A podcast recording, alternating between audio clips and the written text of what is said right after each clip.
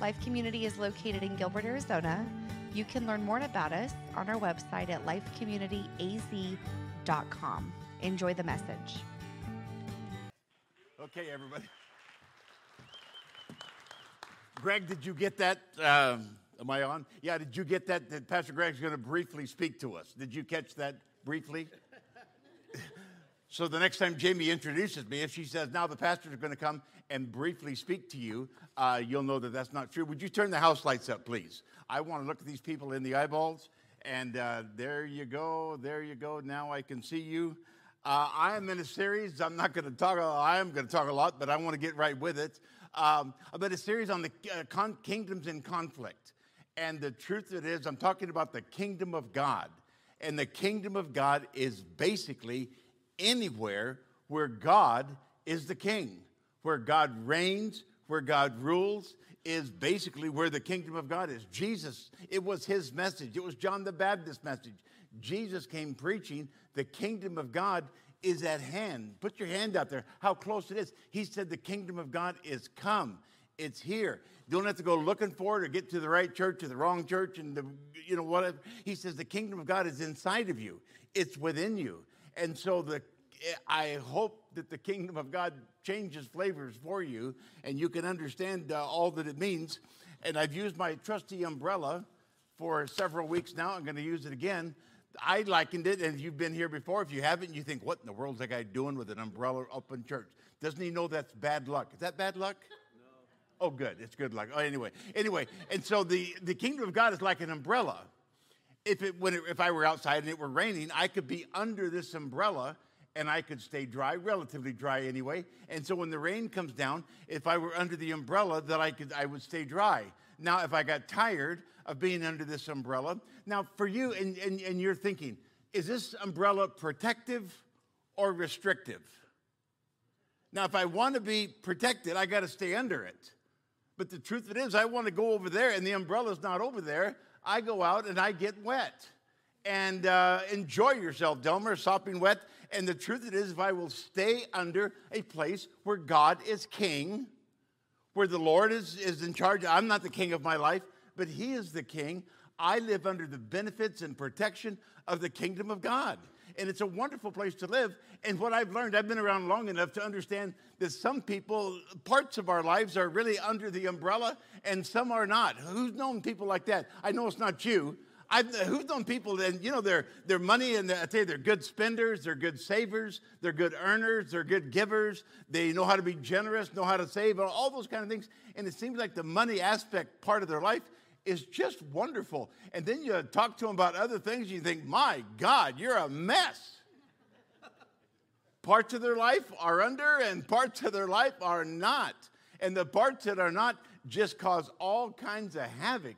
And it's not that they're bad people, they're just getting wet. They're not under the dominion of the Lord in that aspect of their life. And so I've been around long enough to know that not all of us, except me, of course, I being the pastor, uh, every single part of your life. And so I, I, want to talk to us about that. And today I want to talk about uh, delegated authority.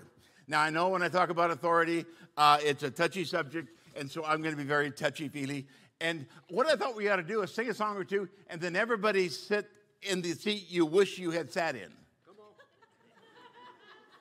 Musical chairs or something like that. Anyway, um, so what happens is Lucifer is in heaven, and he's the worship director. And he, uh, at some point in time, he says, You know, all this worship's going to the big guy, to God. I think it ought to come to me. So he rises up against God. God casts him out of heaven to the earth. So God sends Adam to the earth to rule, to establish God's reign on the earth. Adam messes it up, and so Romans says that God sent the second Adam, which is Jesus. And Jesus came and did not mess it up, but established the kingdom of God uh, on the devil's domain, as it were. And so we are participants of that. We are included in that, and we're blessed by it. And so last week I talked about, I don't want to repeat it. You can get the tape I know we don't do tapes anymore. You can download it if that's you. Anyway, and so the, uh, the whole thing is some of God's attributes I call communicable. There's that God says, I am love, you be loving. I am holy, you be holy. I am pure, you be pure. I am kind, you be kind. And, uh, you know, uh, and I am faithful, and I want you to be faithful. And one of the attributes of God that we didn't talk about, because I was saving it for today, is responsible. How many know God wants you to keep your word? If you say you're going to do something and He wants you to do it, and keeping your word, God does that. God's very responsible. And then there are some parts of God that are not supposed to be yours. They're for He, Him, and Him alone. And one of them is uh, immutable. It means that the Lord does not change. The Bible says, I am the Lord and I change not. And did you ever know anybody that thought they were like God and wouldn't change for anything? See, how does it go? Men marry women and doesn't want them to change, and they always do. Women marry men wanting them to change, and they never do. So some folks think they're immutable and they just, uh, and they're not going to change. And no kidding, they've been the same for the last 50 years and been against every change that ever happened. And, and omniscient is another one where God is all knowing. Did you ever know anybody that tried to act like God in that and they knew everything? Hadn't learned anything in ever, in, in, in ever because they just knew it and they knew what ought to happen and they act like God and they're so obnoxious. Ah. Oh. Anyway, or, or the, uh, the vengeance. Vengeance is mine, the Lord says, and I will repay. And some people think, well, the vengeance is mine and I'm going to retaliate. People think they're sovereign and they're not. And so, but one thing that belongs to God that He is willing to share, but He's got to give it to you. And if you take it, and that's authority. And so I want to talk about that. Ephesians chapter 6, verse 1, it's in your bulletin. If you didn't get one, they're on the back table. But Ephesians 6, 1 says, Children, obey your parents in the Lord. And all of us old guys say, Yeah, Pastor, yeah, Pastor, would you go read that to my kids and would you tell them obey their parents because my kids are just hellions and they won't do anything I say? Whoa. I expected a few chuckles after that one. Maybe getting closer to home. You wait to see how close to home I'm going to get in a second. Honor your father and mother. And all of his old people, yeah, it's about time somebody says to honor us after all we've done. And blah, blah, blah, blah, blah. Honor your father and mother, which is the first commandment with a promise. Why is this so important? Because your mom and dad have done so much and they, they gave you birth and raised you and all that.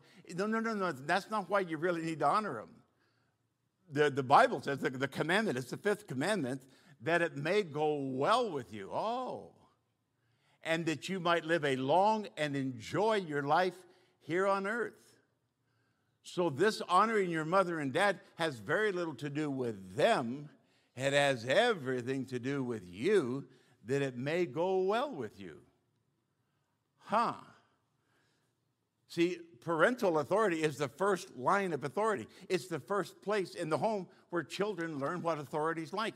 And if it's wonderful, godly, and, and all that fair stuff, and just and holy, and all that, it's just a wonderful place to learn to learn basic authority. That authority is on your side. It's there to protect you. Now, when you look at your parents' authority, or maybe when your teenagers look at yours, do they think it's protective or restrictive? A season of your life, you think, my parents are so restrictive, they won't even let me drive the car, and I'm 14 years old already. We've all heard that. You're just too restrictive. And then you live a while and you think, oh, thank God they didn't give me everything. Uh, and so, and so it's, it's uh, the problems with abusive or absentee or weird parents. Have you ever met any weird parents? Oh, my word. And you look at their children and say, no wonder these kids are weird. Look where they came from. I've never met anyone like that, especially not at Life Community Church. But anyway, and so what, what, what weird parenting goes on, and it skews reality because that's not what real authority is supposed to be. It's, uh, it's, and this is not about be a doormat for Jesus. I'm not, I don't believe that. I don't preach it. Uh, but there's a uh, uh point number one. Let's get there. David recognized God's authority in a godless king. King David, second king of Israel. Saul was the first king. Now, Saul was an absolute insecure, crazy, demonized, psychotic guy who happened to be David's father in law. Does anybody have crazy in laws that you can kind of understand?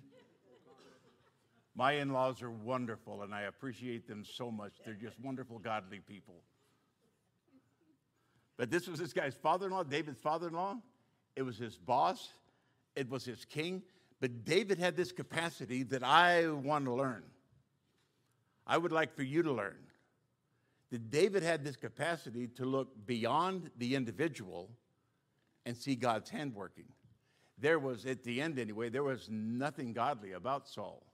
He was jealous of David. He thought David was after his throne. And in one sense, David was anointed to be king. Well, you've already got a king, don't do that. Samuel, what are you doing to this 16, 17 year old kid?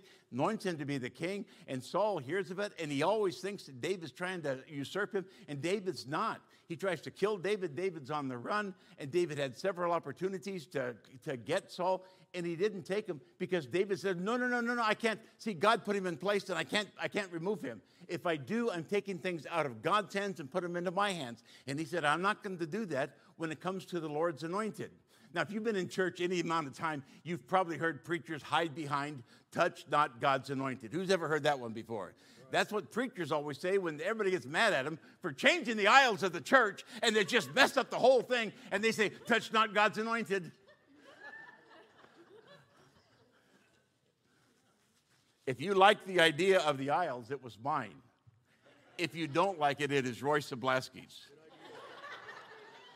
Mama didn't raise no fool here. No, no, no. It really is Roy's, and actually Roy's labor that made it all happen and all that kind of stuff. But so, so David had many opportunities, and this one particular time, it's in 1 Samuel 26, uh, verse 9. Uh, Saul was chasing David all over the place.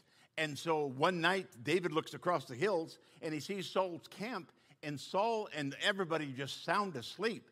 And so David and his assistant, they said, let's go over there and see what's going on. So they go over there, and the Bible says that God put him in a deep sleep, and there Saul was sound asleep. And his spear was stuck in the ground next to his head. His jug of water was next to that. And the assistant said, Thank God, kill him now, and you can be king. And David said, No, no, no, no. See, God put this guy in place. And if I take him out, I'm going against what God did. I have no right to do that. That is not my place. And so his assistant said, I tell you, I don't mind, I'll do it. And David says, No, don't kill him because you won't be, you won't get out of this thing uh, innocently. You won't get out of this thing guiltless because it's not my place. He says, God will take care of him. He'll die of old age, he'll die in battle, or he'll die somehow but I'm not going to step in and take care of him. See, David had the ability to look beyond Saul and see God, uh, to see beyond the circumstances. See, David says, I'm not going to be a victim. I'm not going to blame all the bad things that are happening in my life on that, that doggone Saul. He's just this and he's just that and he's just that. I tell you, you're victimizing yourself. You are making yourself a victim. And David said, I'm not going to uh, Pilate said to Jesus, Don't you know I've got the power to take your life? And Jesus said, Fat chance, I lay it down, buddy. You're not going to take it from me, and you would have nothing. He didn't say fat chance, but he could have. He says, You wouldn't, couldn't do anything if my Father in heaven didn't give you authority to do it. And so the truth of it is, don't be a victim. The kingdom of God brings an eternal paradigm, a way to look at and it's beyond the noise, beyond the politics, beyond our fears beyond our prejudice. Takes me to point number two. Peter and Paul gave instruction concerning authority. Now these guys, these guys are they're gave great instruction. Now Paul's the aged apostle writing to young Timothy. He's a, he's the pastor of the church, and so he's trying to help him set things up and get things in order and all that kind of stuff. And so 1 Timothy chapter 2 verse 1 says, "I urge uh, you first of all to pray for all people. Pray for everybody. He said, just pray for everybody. That's, I mean, that's a good thing to do. Ask God to help them. Intercede on their behalf and give thanks for them. He says, pray for everybody. You don't just, just pray for, ask God to bless them. Intercede for them. Kind of stand in the place for them and, and uh, ask God to, to bless them. Give thanks for them. So then he goes on to say, pray this way for kings and for all who are in authority. He didn't mean like today. Because we all know things today are much worse than they was in Bible times. We just have to deal with Democrats and Republicans. They had the joy of dealing with Nero, Caligula. Then those guys were such nice guys deep down, six feet down. They were anyway, and so he says that we can live peaceful and quiet lives marked by godliness. And another word for godliness is godlikeness and dignity. Have you ever seen some of these people and they're just ranting and raving and the camera's in their face and you want to say, My word, you don't look very dignified today. Aren't you glad that all your worst moments weren't caught on camera? He says we can live quiet and peaceful lives marked by godliness and dignity. This is good and it pleases God, our Savior. Now, why are we supposed to? I want to talk about kings and all those in authority. Why are we supposed to pray for them? Because, boy, they really need it. No, no, no, no, no. I think prayer does more for me than it does for them. When I pray for them, it makes me love them. See, I'm going to say, I, the truth it is, I love Joe Biden. You do? Yes, I do. You know why? Because he's my president and I pray for him. You can't pray for somebody and not like them and keep a hatred going for you. That's why Paul says, pray for these guys. Well, I, I love Donald Trump when he was my president, when Barack Obama was the president, George Bush Jr. and George Bush Sr., Bill Clinton. I love those guys. I used to pray for Barack's little girls that are brought into the public world. And Lord, help those little girls to, to have some sense of normalcy and all that kind of stuff. And the more I pray for those in authority, the more I love them. Do you think that they even know the difference of who I am? No. Biden will never even know my name. But I'm telling you what, I am going to get over any kind of animosity that I might have toward anybody because that's not what God has called me to be or to do. God has called me to be way more loving and not full of venom. Settle down. I know you want to shout hallelujah and, and wave the hankies and all that. See, that's why Jesus said, pray for your adversaries. Not that there are adversaries, pray for your enemies. Why? So they don't get in your head. So they don't get in your head. I, I mean, with, with the charter school and all that goes on with that, and, not adversaries, but people are frustrated with me all the time because I won't do what they want to do with this, that, and the other. And so they can get frustrated all the time. And so I'd rather get that in my head, I just pray for them and love them and appreciate their difference of opinion and education. And if they'd like to go elsewhere, sure, that'd be great. They'd like to come here, sure, that'd be great, because I'm not going to let thousands of people get in my head. I'm going to love them and keep them at arm's length because there is nothing any worse than an unloving pastor, unloving husband, unloving father, or an unloving grandfather. My grandchildren like me a lot more when I'm full of love and generosity. How many of you know what I'm talking about? My wife loves me more when I'm full of love and kindness and all those things that love brings. I think a congregation Instead of having a grumpy old pastor, to have an old guy that really just loves everybody. Well, do you agree? Oh, no. Heaven's sakes, no. Well, you going to vote for this, that? No. Every time it's time to vote, I always vote of who I think ought to be the best guy, gal, whatever. But as far as loving these people, I tell you, I pray for them often. And I remember I learned to do this, especially under Bill Clinton. Anybody remember Bill Clinton when he had his little go around with Monica Lewinsky? I tell you what, and you're in a little church uh, there in Gilbert, and it was going on, and everybody was talking about it. It was an uproar. And I finally said, We're not going to badmouth him at all. We're going to pray for him, not pray at him. Oh, God, get him and curse him. No, no, no. God bless him. Like Paul told Timothy. And I'm telling you, things were a whole lot worse then than they are now. Dealing with crazy people then. Well, maybe two now, but it's not as crazy. See, and we forget that the kingdom of God was born in hell. When Jesus died and went to hell for three days, he didn't go there on a little Sunday school picnic. He went there to take the keys of authority away from the devil. And when he rose up, everything changed because he became the king of this world. And it's up to us to enact his rule and his reign, first of all in my life and in the lives of anybody I can influence. Victims blame everything on the evil. Oh, the evil, then that, and the evil, and the evil, and the evil. Knock it off. 1 Peter chapter 2, verse 13. He says, For the Lord's sake, respect human authority, whether the king as head of state or officials he's appointed. For you are free, look what he says, and yet you're God's slaves. A little paradox going on there. You're free, yes, you are free, yet you're kind of God's slaves. If you want to be under the umbrella, you got to do what the king says to do. He says, Don't use your freedom as an excuse to do evil. Show proper respect to everyone. Love your fellow brothers, uh, fellow believers. Fear God and under and honor the king. See, these principles, guys, are for you. Honor your father and mother. Why? That it may go well with you. God says, I'm, I'm worried about you.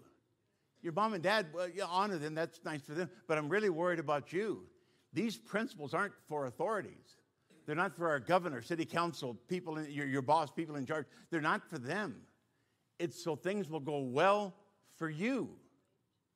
And I hope I'm not terribly selfish, but I am very concerned that things go well for me and what I do. That God can bless the work of my hands. Romans 13, another one of our favorite verses. 13:1 says everyone must be submitted to the governing authorities. For all authority comes from God, and those in positions of authority have been placed there by God. Sometimes we don't believe that, but it's true. So everyone who rebels against authority is rebelling against what God has instituted. For the authorities are God's servants sent to do good. Seeing what David had the capacity to do is look beyond the authority, Saul, crazy Saul, maniacal Saul. He had the capacity to look beyond that guy to see a God who was greater than human authority. See, David says, I don't know how this thing's going to end. This guy's trying to kill me. I'm, I'm on the run for years. I don't know how it's going to end, but I do know that there's a God who is greater than him. And I know that human authority is limited. It has its time, it has its space, but God's authority is not. And David had this unique and wonderful capacity to look beyond what was happening and see God at work. And that's what I want to have in my own life. That's what I want you to have because we all face different kinds of things. And I would like for all of us to be able to look past that guy, that's, uh, that gal, whatever, and look beyond and see God who is greater than human authority is and watch him work on your behalf. See, I think God wants you to experience His power in overriding human authority. Did you hear that? I think God wants each of us to experience God overriding human authority. They make laws, they make rules, they this, that, and the other, and it can be frustrating, can be binding, as it were, and to watch God overrule that. See, I think God works while I rest. Perfect submission. All is at rest. I in my Savior am happy and blessed. God will work for those who wait. They that wait on the Lord shall renew their strength. God, you deal with them. God, from my part, bless them. Bless their children, bless their kids, their sons, their daughters, their business, whatever it is, Lord, bless them. And then watch God deal with them, and I don't have to. It gives me the quietness and rest that Paul is talking about. Wow, Pastor, that was a great point. Good. I'm glad you enjoyed it. I can see the, the feedback coming in right online right now. Number three. The centurion's understanding amazed Jesus. How many know if your understanding of something can amaze Jesus, you got some good understanding? I mean, the Lord has never said, Wow, that amazes me, Delmer. He's never said that not once, but he did about the centurion. Now, the centurion was a Roman centurion. They were occupied by Rome. They were the unwelcome guests that just would not leave, as it were. And so the centurion, uh, his servant gets sick. And he hears, he hears that Jesus is healing people, and this guy can do these kind of things. And so uh, he uh, says to the Jesus, Could you heal my servant? And Jesus says, Sure, would you like me to come by? for a Jew to be in a Roman's home just didn't happen. So Jesus said, Would you like me to come by? And the centurion replied, Lord, eh, I'm in Matthew chapter 8, verse 8, Lord, I don't deserve to have you come under my roof, but just say the word and my servant will be healed. He says, Because I understand a little thing here, Jesus. He said, For I myself am, am a man under authority. Another translation, have authority coming out of me with soldiers under me. I tell this one, go, and he goes. I say, this one, come, and he comes. I say to my servant, do this, and he does it. And, and, and, and, and when Jesus heard this, he was amazed and said, Truly I tell you, I have not found anyone in Israel with such great faith. See, the centurion had the same kind of knack that David did. The centurion looked past Jesus and he says, Jesus, there is something emanating from you that is more than just you. He said, I'm a Roman centurion. I got a lot of power, but my power is in this badge I carry, this sword that I have, this badge that I carry. And I say to my servants, Come, and they come, go, and they go, do this, and they do it. He says, Jesus, if you'll just say the word, I recognize there's something in you that can make things happen, and you don't have to be there. He was not impressed with Jesus. Wow, that's a good turn of phrase.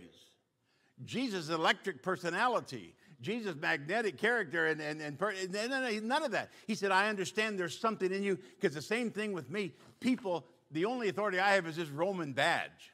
And people will do what I say because I carry the badge. Like when a policeman pulls you over, they have a badge and they have the authority backed by the state. And so the Roman says, God, Jesus, you've got the same kind of authority that you can just speak the word and it'll happen. It was not the person, it was the God behind them. That's why David said, uh, that's why Paul says, as unto the Lord. Surrender as unto the Lord. Submit as unto the Lord. Matthew 25 says, in the end, Jesus is going to bring people together and separate the sheep from the goats. And he says, I was, I was uh, sick and you, and you visited me. I was in the I was, I was sick and you helped me. I was in jail and you visited me. I was I was hungry and you fed me. I was naked and you clothed me. And all the sheep are going to say, "When did we ever see you sick? Can God get sick?" Another subject, another sermon. When were you in jail? When did you ever need help? And what does Jesus say? When you've done it to the least of these my brothers, you've done it unto me when you've done it to the least, oh, Jesus, I want to help you. Find someone who needs help and help them. Unto the least of these, my brothers, you've done it unto me. See, Jesus doesn't need an extra $10. Jesus doesn't need a ride to the doctors. Jesus doesn't need a little extra grace for those that are socially awkward. Anybody know? Raise your hand. It may be you. You know, it's that guy at work that always says the wrong stuff, or that lady that's just so inappropriate. And, and I mean, you know, and they're just awkward. They don't even know they were raised. Look at their parents. Their parents are probably weirder than they are. And so, and so the truth of it is, it's, Jesus says, when you've done it unto these. So when I surrender and, and pray for the leaders, they don't know me. I'm not doing it unto the Lord. When I've done it to them, that's how I honor God. Don't ever forget when you ask for God, He always sends somebody else. When you ask God for God, He always sends somebody else. Oh, God, give me some money, and He gets you a job. No. Oh, God, give me a different kind of money. no, no, no. He's not going to drop money out of heaven in your lap so you never have to work. He's got a plan for you, and work is part of it. And uh, the truth it is, it's, uh, it's delegated, God's delegated authority. Takes me to point number four. And that's my last point of the day for those of you that are uh, waiting to get out of here. Jesus himself laments over Israel's resistance. Matthew 23, verse 34, Jesus says, I sent you prophets, wise men, teachers, but you killed some of them and flogged others with whips in your synagogues, chasing them from city to city. He said, I, ten- I sent you wise men, I sent you teachers, I sent you scribes, and what you did, you killed them. And yet you, you decorate their tombs, and that's like, a, if we would have been alive in those days, we wouldn't have done that. He said, Yes, you would have, because you do that today.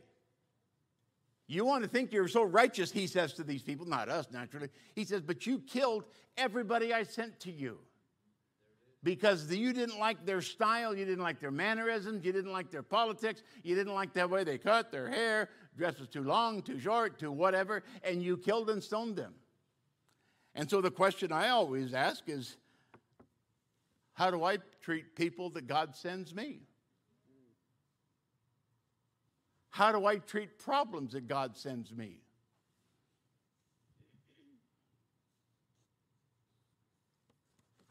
Do I embrace them or curse them? I've lived long enough to know that God never sends the finished product. Come on. That's why we're all together. Because you're just the perfect people I've ever met. never a flaw, never a criticism, never anything wrong with any of you. Aren't you glad I believe that? See, I've learned to embrace. Got a little weird. Ah, oh, it's okay. We can, we, we can work that out.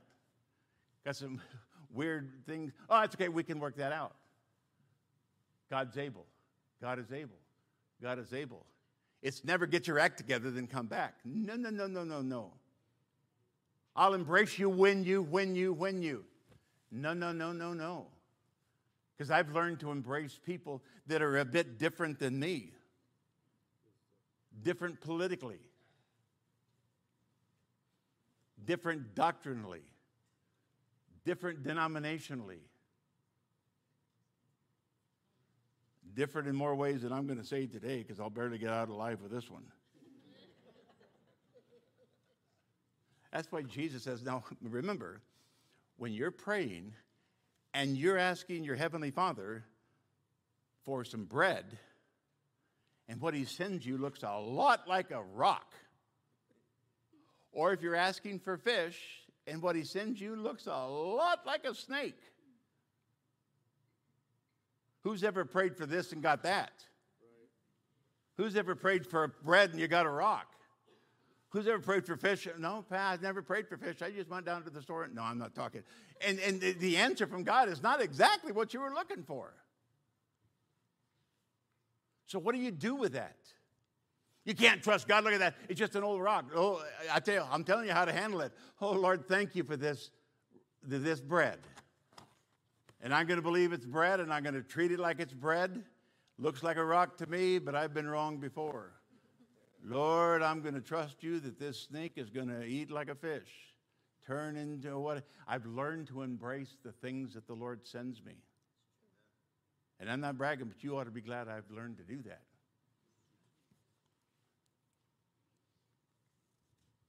God's answers rarely come finished. Verse 37. Boy, you got to get the, this is days before he's crucified. He's in Jerusalem for the last time. And I can hear him, the, the heartbeat of this thing. Verse 37, he says, Oh, Jerusalem, Jerusalem, you, you who killed the prophets and stoned those who were sent to you, how often I longed to gather you. Gather your children together as a hen gathers her chicks under her wings but you were not willing. It's really cute. I'm talking, we had little chicks born at our house. We have lots of chickens. And so we had little chicks. And so Terry keeps them in this little room, has a heat lamp on them. And so there's eight little, just little bitty chickens running around. And the mother's right there clucking away. And so we, and, so these chicks just get under that mom. And that's what Jesus, oh, I, that's what I really wanted to do for you. I wanted to gather you together and protect you, be security for you give you an identity of you belong to this group, you belong to the family, and all those things that the, that the mama chick does, that the hen does for these chicks. And Jesus says, But you were unwilling. And you say, Unwilling? Are you kidding me? What I need in my life is some security. And you think you're going to get security by getting all you can and canning all you get and then sitting on the can. You think you're going to get your identity and who you are and how big of a business you ran and how much you have and how um, famous you can be and the VIP status that you have. You think that's going to give you some identity. You think it's community because you want to surround yourself with your little minions and nobody ever disagrees with you. God says, I've got greater things in store for you. But see, we want what God wants to give us on my terms, in my way. And I want the kingdom of God like I want it because I still want to be king. Next week, I'm going to talk to you about the Constitution and bylaws. There are Constitution and bylaws. Yeah, there are of the kingdom of God. They're found in Matthew 5. Because the, the, the, bylaws in God's kingdom is way different than the ones in the kingdoms of this world. In good old American culture that we were raised with, they are completely uh, as different as night and day. That's next week. We'll get there. He said, How often I wanted to gather you as a hen gathereth her chicks, but you were not willing. Then look what he says Look, your house is being left to you desolate. For I tell you that you will not see me again until you learn to say, Blessed is he who comes in the name of the Lord. Jesus You're not going to see me. And that's the end of verse chapter 23. Verse chapter 24 says that Jesus got up, went out of the temple, guys, and he never went back. Jesus himself said, You're not going to see me until you embrace who I send you. You're not going to see me and curse and stone and run off who I sent you. When your children aren't exactly what you wish they were, and you curse and stone around, he says, No, no, no.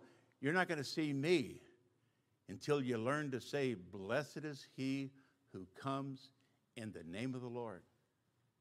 Until you embrace that fish that looks like a snake, that loaf of bread that looks like a rock, I really want to see the Lord active in my life and in your life. Oh, no, no, you still go to heaven. You you're still a Christian. Oh, still get that, the golden harp and all that stuff that you think you're going to get. Sure. Jesus not saying you're going to hell. No, no, no, he's not saying that at all. You're still loved by God, but you live your life missing what could have been. See, regrets are not what you did, it's what you didn't do It's when you can recognize God in the bank who says no to your loan. In my younger days, I found this fancy car that I wanted to buy. Wasn't making any money, but I just knew God would give me that car. So I go to the bank, tried to borrow money, and they said no. God, where are you when I need you? And about two years later, I said, Oh, thank you, Lord, for blocking that loan. God used that bank to say no to me.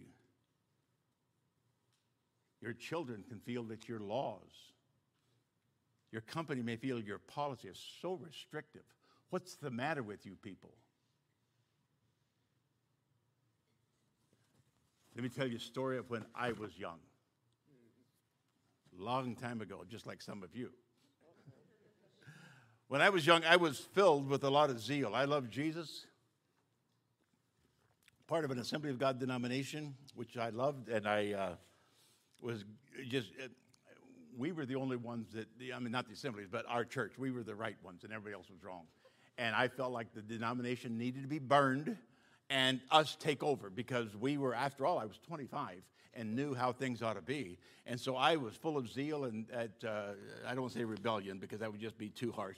But anyway, I was the assistant director for the state youth department, and we used to put on camps every year. And so I was 25, 27 years old, and I was just learning this stuff. I was just learning this stuff. And anybody ever heard of Dave Roever? Dave Roever, anybody ever heard of him? He's been around forever. It's probably, this is a 45 year old story. And they said, some, I had a Nazarene pastor visit our church in East Mesa, and he says, Man, did you get hold of a book? I said, A book? I've been living this for the last 40 years. And so Roever, excuse me, Dave Roever, uh, let me just call him Roever, that's what we called him. Anyway, he was a Vietnam in Vietnam War. He had a phosphorus grenade that he was getting ready to throw, and as he gets to about this far in throwing it, a Viet Cong shot it out of his hand, blew up, and just absolutely melted the right side of his body off, much like Raiders of the Lost Ark, just when that, the guy's face melted. And this side of the face, it was burning with phosphorus. He was in water when it happened. He goes under, and you know, phosphorus will burn underwater. And they finally pulled him up, and they thought he was dead. They put him on a stretcher. The phosphorus is still burning, burns a hole in the stretcher, and Roever falls out. And when he did, he groaned and moaned and said, Hey, this guy's alive. So they get him to the hospital, and after years of reconstructive surgery, they did the best they can, but he was relatively disfigured on the right side. Well, all of his face was. And so he would preach these youth camps, and he was really good because he would, he would take his ear, which came off. He took this ear, and he says, I can play by ear, and then play the piano with his ear, and then stick it back on again and he was strange enough looking to know you're not going to hide that. And so he just, and he would uh, selfie facing and making jokes, all this kind of stuff, had all the kids laughing. Then he'd talk to them about the real values in life, and everybody got saved and all that kind of stuff. So he was really, really good. And so at the end of the camp every week, uh, we would have this banquet. And it didn't dawn on me, but the big brass from our denomination was going to be there, and they hadn't been there all week. And sure enough, we called him back in the day, we called him Brother Cummings. He's gone to be with the Lord, so Earl, wherever you're at. Anyway, uh, so and so it didn't dawn on me. So what at this banquet we were going to do a roast back when roasts were happening and they weren't so dirty you couldn't do them. But we were going to do a roast of Dave Roever, and uh, and one of the jokes was it looked like he's already been roasted.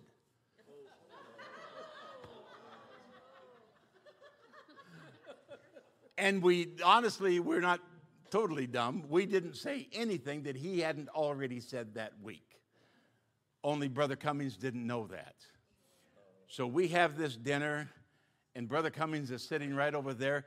And as this thing got started, one of the guys started in, and I saw Cummings, and he was mad. Woo, he was mad. And I thought, oh man, we didn't figure this right. And so the farther it got, the madder this guy got. And actually, Dave Roever's eye couldn't, conduct, couldn't control the tear duct, so he just teared all the time. And so he starts tearing up. And Cummings saw that and was just furious. So after the meeting, they didn't get wait till the room. They got us in the street. And they just gave us a what for, and I tell you what, what for, and, and on and on and on. And I was in the middle of learning all this stuff that I'm talking to you about. I was just deciding maybe we shouldn't burn the denomination that maybe there should be some respect for authority, those who had gone before us. And so anyway, and I'm, I'm, I'm listening to all this, and my, and my buddy who was the president, man, uh, Cummings came and he fired right back. And then his wife fired right back. And then she fired more than she should have. And she, anyway, and he just went on and on. And so they turned to me. And they were waiting on by. And one of my buddy was hoping, come on, over get him. And I said, you know, Brother Cummings, I'm really sorry I offended you. We only told jokes that he told, but I understand you didn't know that. And the fact that you're so offended really hurts me. And it really was. I said, I'm so sorry that I've deeply offended you. And I don't know what to do about that. Please accept my apologies. I say he looked at me like I was crazy. And I said, sorry, I don't, we can't undo it. Won't happen again. Okay, so that was the end of that. Go back to Nogales, pastor my little church for another five, seven years, whatever it was. And I felt like God was talking to me about moving to Chandler, Tempe. And Reverend Cummings, Brother Cummings, was the district superintendent. And so I called him and I said, Are there any churches available in the Chandler Tempe area? And he says, Not really, but I can maybe work on something. Why? And I said, I really believe that God is calling me to the area. And he says, Let me work on it. Keep your mouth shut, stay where you're at, and let me work on it. And I knew his retirement was coming. And I really thought, I'm going to get slid under the pile of papers. He retires, he goes off everybody forgets you had this conversation and left at ground zero. But I didn't say any more.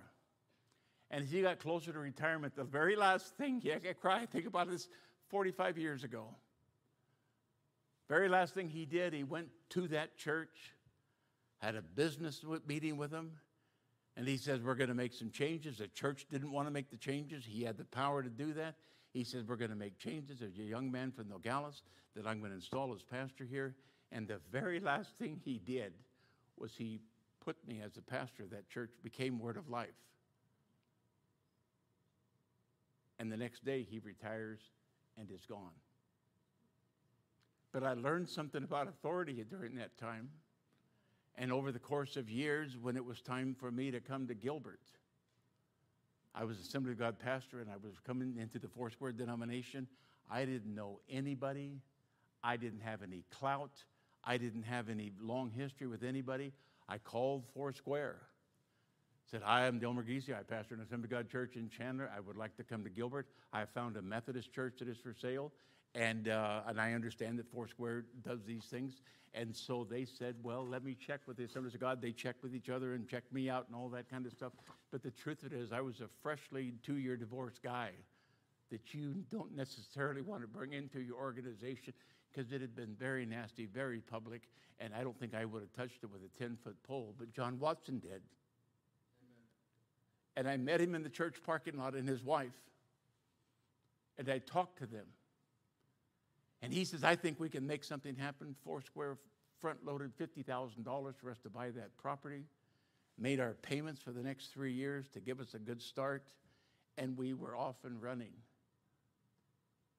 A few years later, when it was time to buy the Gilbert Commerce Center, 9 11 had just hit, and the thing was going cheap, and I mean cheap at $9 million. I called the authorities in California and they said, I got a deal on a property, 100,000 square feet, a lot of offices, a lot of tenants, a lot of income. Would you be interested? And they said, How much? And I said, 9 million, expecting to hear a click. and they said, Send us the paperwork. So I sent them the paperwork, and we went over there and talked to them. And after several months of that stuff, they write a check for $9 million. Because I think they saw something in me that wasn't going to burn anybody. I wasn't going to take advantage of anything. Years later, I want to do a charter school. Standing before the charter school board, and they're asking me questions about things I have no idea about. My good friend Ron Bodie was there. He was answering all the questions that they needed answers to. And the charter said, Reverend, we want you to know there is a separation of church and state. I said, I understand that. They granted me a charter and opened the door for incredible possibilities. When we first got started leading edge, we didn't know how to do what we were doing. We, hired teachers that can educate, but structure. So we were offering chapel and had Bible on our web page. And the state got a hold of me, and instead of kiboshing me, they said, Reverend, you can't do it that way. If you want to offer chapel, the church has to. The school can't offer it because we're a, you're, you're, you can't do that. And so here's the law, here's the statute, here's how you can do that. And they helped me get it in right order, but they could have kiboshed me. And I think God gives me favor with authorities because I can love them even though I could vehemently disagree with a lot of policies they have. And the God's truth is, I want that for you. Musicians, come back. I'm going to wrap it up. Jesus comes into Jerusalem. It's not in your bulletin, but the reference is in Luke 19. And he weeps over the city. And he said, If you only would have known the possibilities it could have been. But he says the truth is the day is going to come when they're going to, they're going to build a wall against you. They're going to tear down your temple. They're going to bury you. They're going to burn you and you and your children within you because you did not recognize the day of visitation. You did not recognize the day of visitation. See, I think those 45 years ago, when God was dealing so tenderly, so, so directly with my attitude toward anybody who had gone on before me. Any of those old fogies that didn't understand how things ought to be. Those old geezers that were just out of sync and never knew the culture, and on and on and on the stories would go. That if I hadn't learned to soften my heart toward them and people that were over me, my bosses, my supervisors, that if I hadn't changed my attitude, toward basic authority, that that part of my life would not be under that umbrella today. Does it mean you agree with everything anybody does? Of course not. It's the day of visitation, and sure enough, it happened. 70 years later, Rome came in, put up a, put up a wall, buried those people, tore down the temple. It came just like Jesus said it would. And so, if you can allow God to be God for you, watch God work above worldly, humanistic, godless, prejudiced, foolish systems of thought in order to be faithful to you. See, that's what I think He's done for me. When I see things in the government, in the world, in the church world that I don't think, I don't know, I can look beyond that and see a God that's almighty, that's got a plan, that He said He's going to build His church, and all the gates of hell are not going to stand against that. And that has become a rock in my life. So in COVID and crazy things come down the pike, I am not going to be moved by that because I'm not looking at that. I'm looking past it. Because God is my King. Jesus is my Lord. And He is my protector. He is my rock. He is my security. He is my identity. He is all in all to me. I'm a, a proud American. Love this land. My allegiance goes to the King of all kings. And you keep that in order, and then sure, loyal to whoever, however. And I think being a candidate for that is praying what Jesus told us to pray Lord, your kingdom come. Here. Here. Your will be done here. Here, like it is in heaven.